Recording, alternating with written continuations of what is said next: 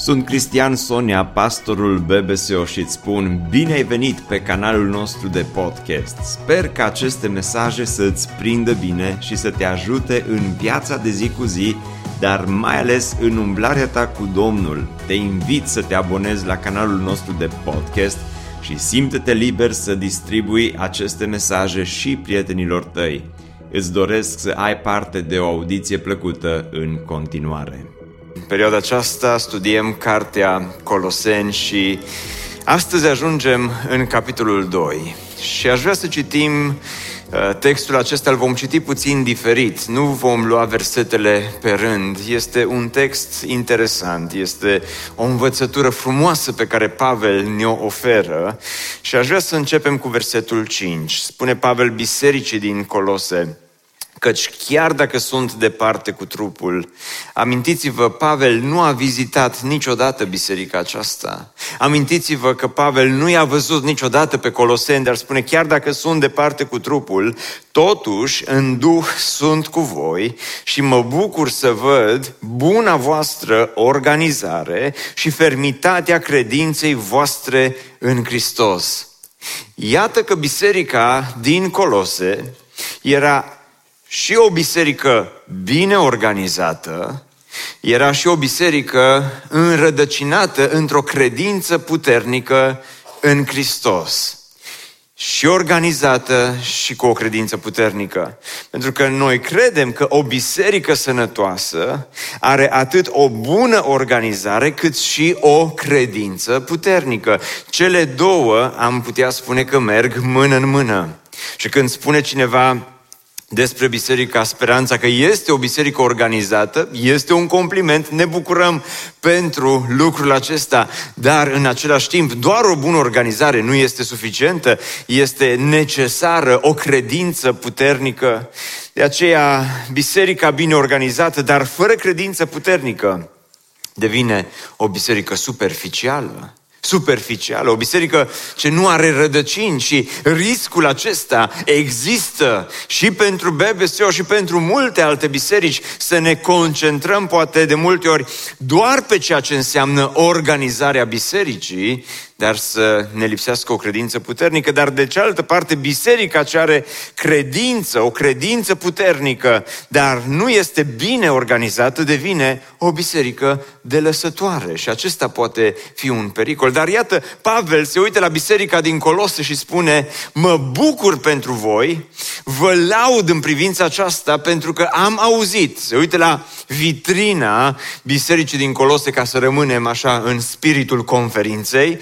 Se uită la vitrina acestei biserici și poate se uită și dincolo de vitrină și vede că în Colose exista și organizare și credință puternică. Și el merge mai departe și spune în versetele următoare: prin urmare, așa cum l-ați primit pe Hristos Iisus Domnul, tot așa să și continuați să trăiți în El, înrădăcinați și consolidați în El, întăriți în credință, așa cum ați fost învățați, aducând din plin mulțumire. Rămâneți înrădăcinați, spune Pavel, înrădăcinați. De aceea am pus titlul acestui mesaj, Rădăcini, pentru că rădăcinile sunt importante. În urmă cu 20 de ani, în 4 decembrie 2002, locuiam într-o altă țară, eram proaspăt student, locuiam în Carolina de Nord, în America. Și nu spun lucrul acesta ca să mă laud, dar nu pot să-mi spun ilustrația dacă nu vă spun și unde mă aflam. Și în 4 decembrie, noaptea respectivă, a avut loc un fenomen, fix în zona în care mă găseam, a avut loc un fenomen meteorologic foarte rar. A avut loc ceea ce specialiștii numesc ploaie de gheață. N-am mai întâlnit nici până atunci și nici de atunci înainte. Dar în noaptea respectivă a plouat, dar nu a plouat cu gheață, ci era o ploaie atât de rece încât atunci când ploaia atingea solul sau atingea copacii, instantaneu picurii de ploaie se transformau în gheață. Și prima parte a acestui fenomen meteorologic a fost foarte interesant. Nu aveam telefoane smart să facem poze pe vremea respectivă, să pot să vă arăt poze, deși sunt convins că fenomenul este documentat pe Google, dar... Pomii arătau așa ca în Narnia, crengile la un moment dat erau îmbrăcate toate în gheață și prima parte a fost super interesantă. A doua parte a acestui eveniment meteorologic însă a devenit înspăimântătoare. Pentru că se lăsea seara, era foarte rece, ploaia era foarte rece și ploaia îmbrăca tot mai mult pomii, copacii în gheață și pe măsură ce înaintam în noapte, începeam să auzim cum crengile se rup și toată noaptea auzeam sunetul copacilor care se rup, sunetul copacilor care se prăbușesc sub povara aceasta și sub greutatea gheții care se așeza peste ei. În noaptea respectivă au murit vreo 24 de persoane acolo în zona unde locuiam, pentru că au fost copaci dezrădăcinați care au căzut peste case, peste mașini, pe șosea. Și dimineața când am ieșit afară, n-am dormit mult în noaptea respectivă, dar când am ieșit afară, n-am văzut în viața mea atât de mulți copaci scoși din pământ, cu rădăcină, peste tot. Vedeai copaci dezrădăcinați, vedeai rădăcini, rădăcinile copacilor. Nu era o priveliște frumoasă. Ba mai mult, fenomenul acesta a afectat cablurile electrice și timp de o săptămână nu am avut parte de curent electric în America. Sincer să fiu cu voi, fac aici o mică paranteză, să nu mă spuneți la nimeni, eu m-am și bucurat. Că ceilalți se uitau la noi, cei care eram străini acolo, ca niște oameni care au venit din țări din lumea a treia și oameni care acum am găsit pentru prima dată civilizația și când am văzut că n-au curent o săptămână, am zis, la noi în țară așa ceva niciodată nu s-a întâmplat. Dar am văzut atunci cât de importante sunt rădăcinile, să fii bine înrădăcinat. Am ținut minte evenimentul acesta și o să-l țin minte toată viața. Și Pavel spune aici, pentru biserică, pentru noi cei care suntem credincioși, este deosebit de important să fim înrădăcinați, să avem aceste rădăcini puternice, să avem acest sistem de rădăcini și să fim înrădăcinați în Hristos. Înrădăcinați în Iisus Hristos. Biserica trebuie să fie o biserică înrădăcinată și Pavel nu doar că spune asta, dar ne vorbește despre câteva rădăcini importante pe care trebuie să le avem ca să rămânem înrădăcinați. Hai să le luăm pe rând din textul acesta. Spune el și acum ne întoarcem la primele versete. Vreau să știți cât de mult mă lupt pentru voi, spune Pavel. Cât de mult mă lupt? Cum se lupta Pavel pentru biserica din Colose? Păi ne spune în capitolul 1 la început, se lupta în rugăciune. Și Pavel se luptă pentru oamenii aceștia în rugăciune, pentru oameni pe care nu i-a văzut, pentru oameni pe care nu i-a întâlnit. Mă lupt pentru voi, pentru cei din Laodiceea și pentru cei care nu m-au văzut față în față, pentru ca inimile lor să fie încurajate. Care este prima rădăcină pe care Pavel o pomenește aici? Inimi încurajate. Pavel a știut că o biserică nu poate funcționa fără încurajare, pentru că Pavel a știut că descurajarea se poate înfiripa cu ușurință în biserică. Pavel a știut că descurajarea se poate înfiripa cu ușurință printre lucrătorii bisericii, printre voluntarii bisericii. Și în weekendul care a trecut am avut împreună cu noi prieteni din toată țara, prieteni din diaspora și încă mai sunt prieteni pe care îi vedem aici în dimineața aceasta și am văzut oameni mai mult sau mai puțin descurajați. Și descurajarea aceasta se poate înfiripa în inima fiecăruia. De aceea Pavel spune în versetul acesta, vorbește, dă înapoi la verset, despre inimi încurajate. Cuvântul încurajat este cuvântul paracletos, Același cuvânt pe care Pavel îl folosește, Ioan îl folosește în Evanghelia după Ioan, când spune că Duhul Sfânt va fi un mângâietor pentru voi. Spune că Duhul este un paracletos. Și spune că inimile voastre trebuie să fie mângâiate. Mângâiate de Duhul Sfânt, dar trebuie să fie încurajate. Pentru că nu doar biserica, nu doar slujitorii bisericii, unii dintre voi, cei care alcătuiți biserica, mireasa lui Hristos, poate ați venit astăzi aici cu inimi încărcate de gheață. Este ploaie de gheață în inima ta. Ai venit astăzi aici cu inima împovărată de descurajare dintr-un motiv sau altul. Și Pavel spune, mă rog pentru voi colosenilor, mă rog pentru voi toți cei care sunteți membrii bisericii din Colose, să fiți încurajați în inimile voastre. Ați auzit de-a lungul timpului despre oamenii lui Dumnezeu, oameni importanți care au avut parte de descurajare. Sunt convins că ați auzit despre marele reformator Martin Luther, că a avut momentele lui de descurajare. Atât de descurajat a fost la un moment dat, încât soția lui s-a îmbrăcat în negru și când Martin Luther a întrebat-o, de ce te îmbraci în negru? Zice, pentru că probabil Dumnezeul tău a murit și trebuie să ne îmbrăcăm în negru. Dar dincolo de această întâmplare foarte cunoscută de altfel, mai este o întâmplare de descurajare din viața lui Martin Luther.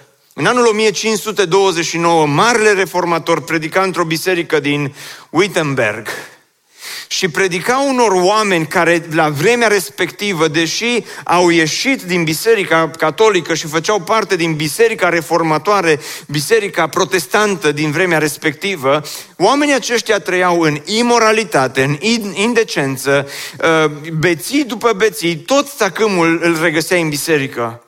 Și Martin Luther, marele reformator, mergea și predica acestor oameni și ghiciți ce se întâmpla în urma predicilor lui? Absolut nimic. Predica și nu se întâmpla nimic. Și într-o zi, Martin Luther s-a descurajat atât de rău, încât a spus următoarele cuvinte și vreau să-l citez. Dar dacă cumva ai fost distras de la predică până acum, să înțelegi că ceea ce urmează să spun e citat din Martin Luther, să nu cumva să crezi că e de la mine. Deci înțelegeți, dați din cap, că numai atunci vă dau citatul, că e un citat destul de tare din Martin Luther. Și trebuie să înțelegeți că nu zic eu asta, el o va zice, dar eu îl citesc pe el acum, bine? Deci e Martin Luther, cităm din Martin Luther, 2, 3 și... Va veni vremea când voi, care acum aveți predici din abundență, o să vă fie dor să mai ascultați o predică.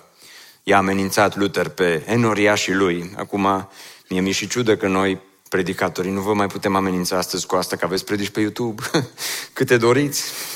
Dar el i-a amenințat. Acum reiau citatul că m-am întrerupt. Va veni vremea, am prostul ăsta obicei să mă întrerup pe mine însumi. Va veni vremea când voi, cei care acum aveți predici din abundență, o să vă fie dor să mai ascultați o predică. Dar imprudența voastră este atât de mare încât nu veți avea nici, pentru că imprudența voastră este atât de mare încât nu aveți niciun fel de apreciere pentru predicare. Așa că nu vreau să mai predic, zicea Martin Luther. Și el continuă, era așa de descurajat, fiindcă uitați-vă ce a spus în descurajarea lui. Mai bine mă duc să predic la câinii care latră pe stradă decât să mai predic în biserica aceasta, pentru că aici n-are niciun rost. Atât de mare a fost descurajarea din viața lui. El a spus asta, nu eu. Dar adevărul este că descurajarea ne paște pe fiecare dintre noi. Am primit un mesaj zilele acestea de la cineva care a venit împreună cu noi la această conferință și ne-a trimis un mesaj cu privire la ceea ce a experimentat aici și a spus în felul următor: ceea ce am simțit la BBSO, la conferință, în sesiunile plenare, în special în seara aceasta, a fost prezența lui Dumnezeu și a Duhului Sfânt la un nivel foarte profund, contrar așteptărilor cu care mergi la o întâlnire plenară.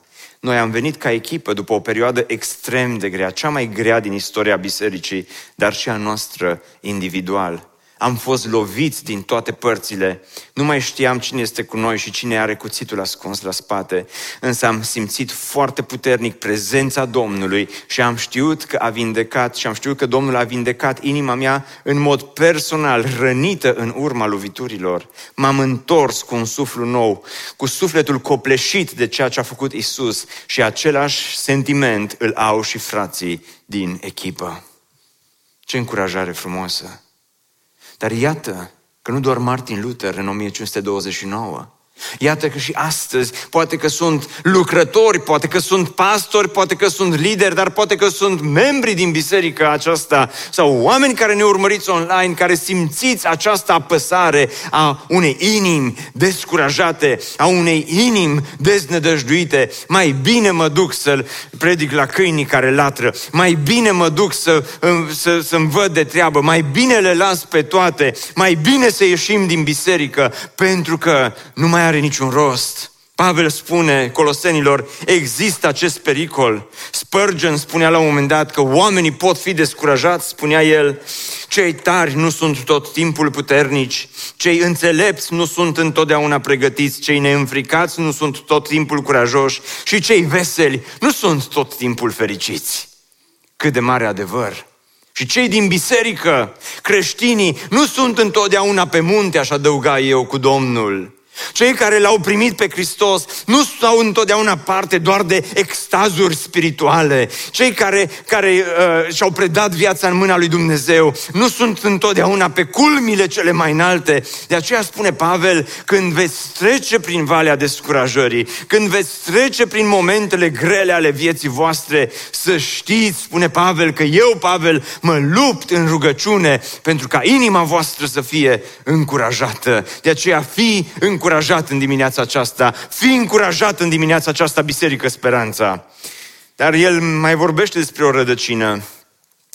Vreau să știți cât de mult mă lupt pentru voi, pentru cei din Laodiceea și pentru cei care nu m-au văzut față în față, pentru ca inimile lor să fie încurajate și să fiți uniți în dragoste. A doua rădăcină este unitatea dragostei. Uniți în dragoste, spune Pavel. Uniți în dragoste. Oare de ce? Pentru că și Iisus Hristos spune la un moment dat, vă dau o poruncă nouă, să vă iubiți unii pe alții. Cum v-am iubit eu, așa să vă iubiți și voi unii pe alții. Prin aceasta vor cunoaște toți că sunteți ucenicii mei, dacă veți avea dragoste unii pentru alții. O altă rădăcină pe care o biserică trebuie să o aibă este această unitate a dragostei. Pentru că dacă ar fi să fim sinceri cu noi înșine, fiecare dintre noi ca și indivizi, când ne uităm în adâncul inimilor noastre, ce găsim acolo? Dragoste, iubire, apreciere, cuvinte frumoase. Ce găsim în adâncul inimilor noastre? Atunci când tot ceea ce punem în noi se decantează, ce rămâne jos? Rămâne egoism, de multe ori, nu-i așa? Rămâne mult individualism, rămâne multă competiție, spiritul acesta de competiție. Ce rămâne atunci când totul se decantează? Ce găsești acolo în inima ta? Ce găsim în bisericile de astăzi? Care este răspunsul corect? Putem da un răspuns protocolar, un răspuns ca la biserică să spunem, găsim doar pacea Domnului și numai dragoste găsim. Dar când se decantează totul, găsim și puțină sau puțin mai multă politică bisericească. Găsim multe bariere între noi, găsim multă competiție între biserici, găsim mult egoism, găsim mult individualism, găsim multe păcate invizibile. Găsim atât de multe lucruri, impurități care se depun acolo și care fură unitatea și care fură dragostea. Ce frumos am auzit joi seara în locul acesta, cooperarea este mai bună decât competitivitatea. decât competiția. Să cooperăm împreună ca biserici. Ce fain a fost un lucru care pe mine m-a încurajat în aceste zile. Știți care a fost? Dincolo de tot ce am pregătit, dincolo de organizare, dincolo de ceea ce s-a spus, știți care a fost cel mai frumos lucru de aici, de la întâlnirea aceasta? Faptul că am venit împreună lucrători, pastori, am venit împreună voluntari din biserici baptiste, penticostale, creștini după Evanghelie, poate și alte denominațiuni pe care nu le cunoaștem, dar am venit cu toți împreună și am reușit să ne înțelegem bine. Slavă Domnului! Pentru că, dragilor, a venit vremea să dăm la o parte bariere și piedici, a venit vremea să dăm la o parte spiritul acesta de competiție, spiritul acesta politicianist, să-l scoatem din bisericile noastre, pentru că ne ofilește și ne usucă rădăcina și ne usucă biserica. Să scoatem dintre noi toată ura care s-a acumulat de-a lungul timpului acolo, pentru că Iisus a spus, prin aceasta vor cunoaște oamenii că sunteți ucenicii mei. Și mai mult decât atât, în Ioan 17, însuși Hristos s-a rugat și a spus, Tată, mă rog ca ei să fie ce? Una. Să fie una. Deci sunt până acum două rădăcini. Prima este încurajarea inimii. A doua este unitatea în dragoste. Și acum trecem la a treia. Pentru ca ei să beneficieze de toată bogăția pe care certitudinea o poate aduce în priceperea lor. Și este o expresie ușor întortocheată pe care Pavel o folosește aici, dar știți despre ce vorbește el de fapt? A treia rădăcină este plinătatea priceperii. Dacă vă întrebați cât de lungă este predica, fac aici așa un mic moment publicitar, sunt 4 rădăcini la care ne uităm, am ajuns la a treia. Slavă Domnului! Dar primele două rădăcini țin mai mult de partea emoțională. Și e partea aia mai frumoasă, îi zice, cu încurajarea, cu unitatea în dragoste. Dar o biserică nu poate fi înrădăcinată doar în ceea ce înseamnă emoțional. Doar în ceea ce înseamnă sentimentalism. Pentru că doar sentimentele emoționale și doar rădăcinile emoționale nu au cum să susțină o biserică, mai ales când experimentezi ploaia de gheață. Mai ales când experimentezi alte furtuni, alte evenimente grele care se pot abate deasupra și asupra unei biserici. De aceea, următoarele două rădăcini poate nu sunt chiar atât de atractive ca și primele două, fiindcă Pavel vorbește aici despre plinătatea priceperii. Oare la ce se referă Pavel aici? Oare despre ce vorbește? Dacă vă uitați în Coloseni, în capitolul 2, versetul 7, înspre final spune, fiind înrădăcinați și zidiți în el, întăriți prin credință după învățăturile care v-au fost date. Cuvântul învățături este un cuvânt care nu ne mai place atât de mult, este cuvântul didactos, cuvântul de a învăța ca la școală. La câți dintre voi care ați terminat școlile, vă este dor de școală, de profesori, de examene, de teste neanunțate, de ieși la tablă, de citește 500 de pagini săptămâna aceasta, de scrie încă un eseu. Așa bine e să-mi duc copiii la școală și o spun asta acum, că ei nu se aici la programul al doilea, așa fain e să-ți duci copiii la școală și să știi că nu datorezi niciun examen nimănui și să știi că nu te mai ascultă nimeni. Îmi pare rău pentru ei, dar de fiecare dată când îi las în fața școlii mă bucur pentru mine. Dar cu toate acestea, să nu mă spuneți, dar cu toate acestea, spune Pavel, noi trebuie să rămânem la școală. Este acest didactos pe care trebuie... Și ăsta e un medicament care nu ne place. Pentru că ne-ar plăcea la biserică să ne vindecăm cumva și să ne trăim credința doar cu aromaterapie, sau cum se numește, aromaterapie, cu uleiuri esențiale, care miros frumos, dar nu te ajută la nimic. Sunt doar o iluzie. Și acum toată biserica uleiurilor esențiale și tot cultul uleiurilor esențiale o să mă urască. Și ăsta se uită la mine ca la un eretic al medicinei. Dar iertați-mă, aceasta este convingerea mea. Sunt bune, miros frumos, dar sunt doar o iluzie. Ceea ce te vindecă atunci când ești bolnav cu adevărat este acel medicament amar pe care trebuie să-l iei, să-l înghiți și care nu-i place nimănui.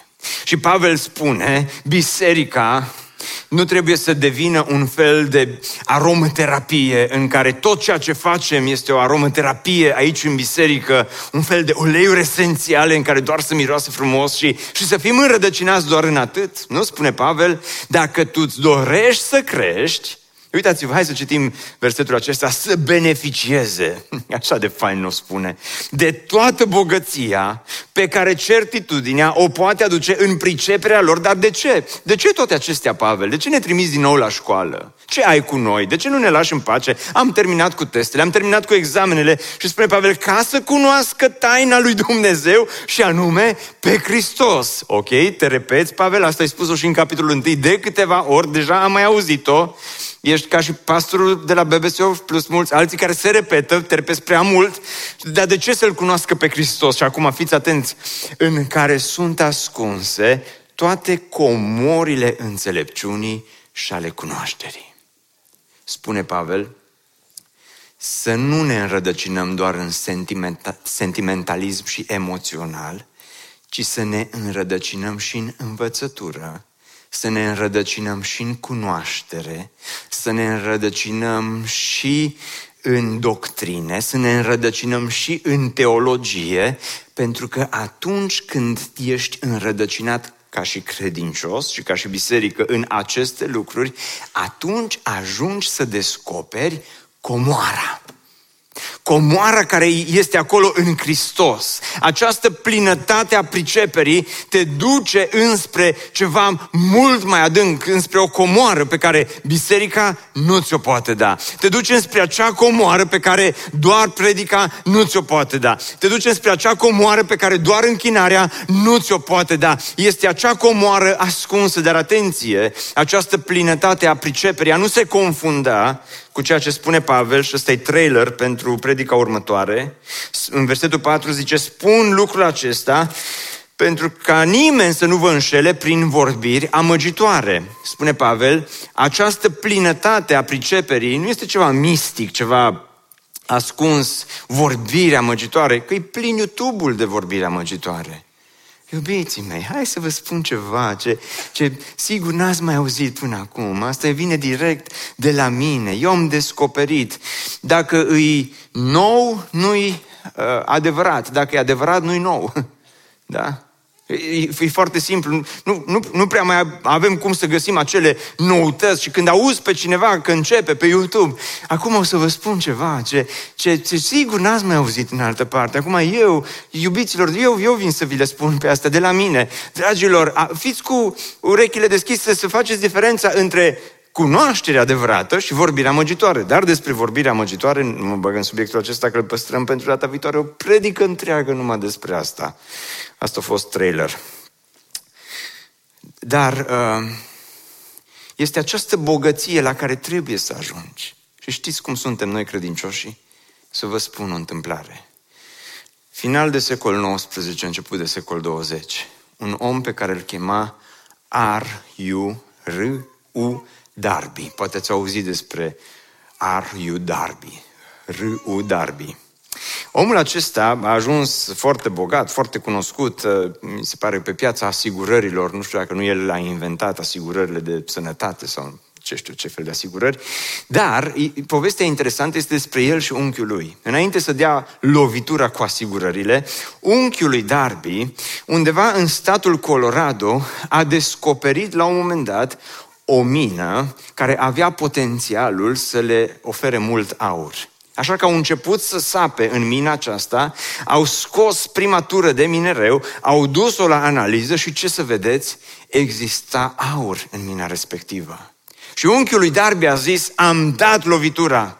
S-au întors înapoi la casa lor, au stat de vorbă cu rudenile, cu vecinii cunoscuți și le-au spus, am dat lovitura, am găsit atât de mult aur că nu ne îmbogățim doar noi, dar vă îmbogățim pe toți, dați-ne bani împrumut să cumpărăm unelte performante, să mergem, să extragem aurul și cu toții devenim bogați. Ca și cu criptomonedele. Și... au luat bani împrumut și au cumpărat utilaje performante, s-au dus să extragă aur și au început să lucreze zile întregi și au început să lucreze săptămâni întregi și au început să dea de urme de aur, doar că s-a întâmplat ceva. După câteva zile de săpat, n-au mai găsit nicio urmă de aur și au fost atât de descurajați, au fost atât de deprimați, dar au continuat să sape și aurul nu era nicăieri. Cu bani împrumut, nu se mai întâmplă asta astăzi, dar cu bani împrumut și cu toate celelalte poveri pe care oamenii aceștia le-au avut, s-au descurajat atât de rău încât și-au luat uneltele, le-au vândut la un magazin de vechituri din localitatea respectivă și apoi s-au întors acasă fără niciun ban, în faliment, cum s-ar spune. Doar că proprietarul magazinului de vechituri care a luat uneltele de la ei, a chemat un inginer și l-a rugat să îi arate puțin cum stă treaba cu mina de aur. Inginerul a venit și i-a spus, uite ce s-a întâmplat. În mina aceasta există mult aur. Doar că Darby și unchiul lui au săpat în paralel cu zăcământul de aur. Dacă ar fi cotit înspre dreapta cu 1 metru, ar fi dat de mult aur. Ei tot timpul au fost la 1 metru distanță de aur, doar că n-au știut. Și s-a îmbogățit și-o dat lovitura proprietarul magazinului de vechituri. Nu cumva în viața noastră de credință de multe ori săpăm în paralel cu bogățiile și comorile ascunse în Hristos? Nu cumva de multe ori vii aici la biserică și ai impresia că ai găsit bogăția, ai găsit comoara, dar, dragii mei, ascultați-mă cu atenție, cele mai frumoase comori în Hristos, cele mai frumoase bogății în Hristos, nu o să le extragi nici din predici, nu o să le extragi nici din cântări, nu o să le extragi nici din întâlniri, nu o să le găsești nici în conferințe de oricare fel ar fi ele. Cele mai frumoase bogății în Hristos o să le găsești când tu singur, în cămăruța ta, tu și Hristos, tu și Domnul veți rămâne acolo și o să deschizi Biblia și o să începi să sapi și o să începi să te rogi și o să începi să memorezi și o să începi să studiezi și o să începi să dai puțin câte puțin de aur, de mult aur curat, care îți îmbogățește viața, care îți îmbogățește credința, care îți îmbogățește apoi grupul mic, care îți îmbogățește apoi biserica.